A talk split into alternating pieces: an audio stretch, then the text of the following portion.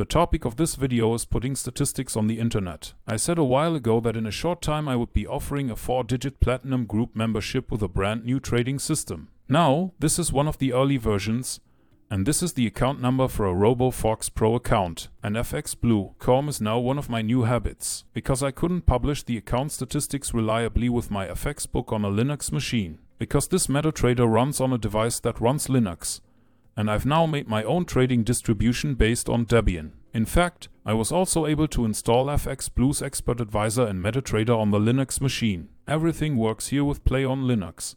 And the Expert Advisor is red right now because it is the weekend and there are no new trading signals. But as you can see, the last change was made at 1026. You can also see the account information. Here, FX Blue can do different things. One can monitor specific basic values. A chart can be used to show the whole thing. On the euro dollar chart, we have made 279 trades so far, with a profit of $204.11 in total. The total net comes to $89.16. It's interesting that we have 230 buy trades and 49 sell trades.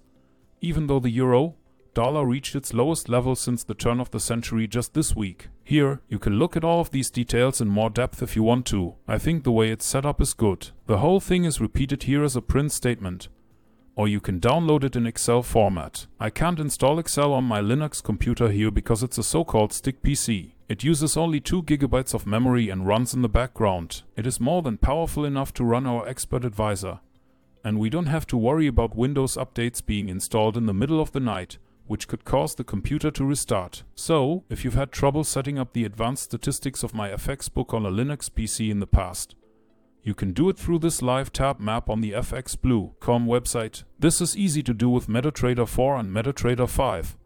And in the future you will be able to collect such advanced statistics for your own account here. This will help you get better results over time. So far, that's all for today. Thank you for watching. See you in the next video.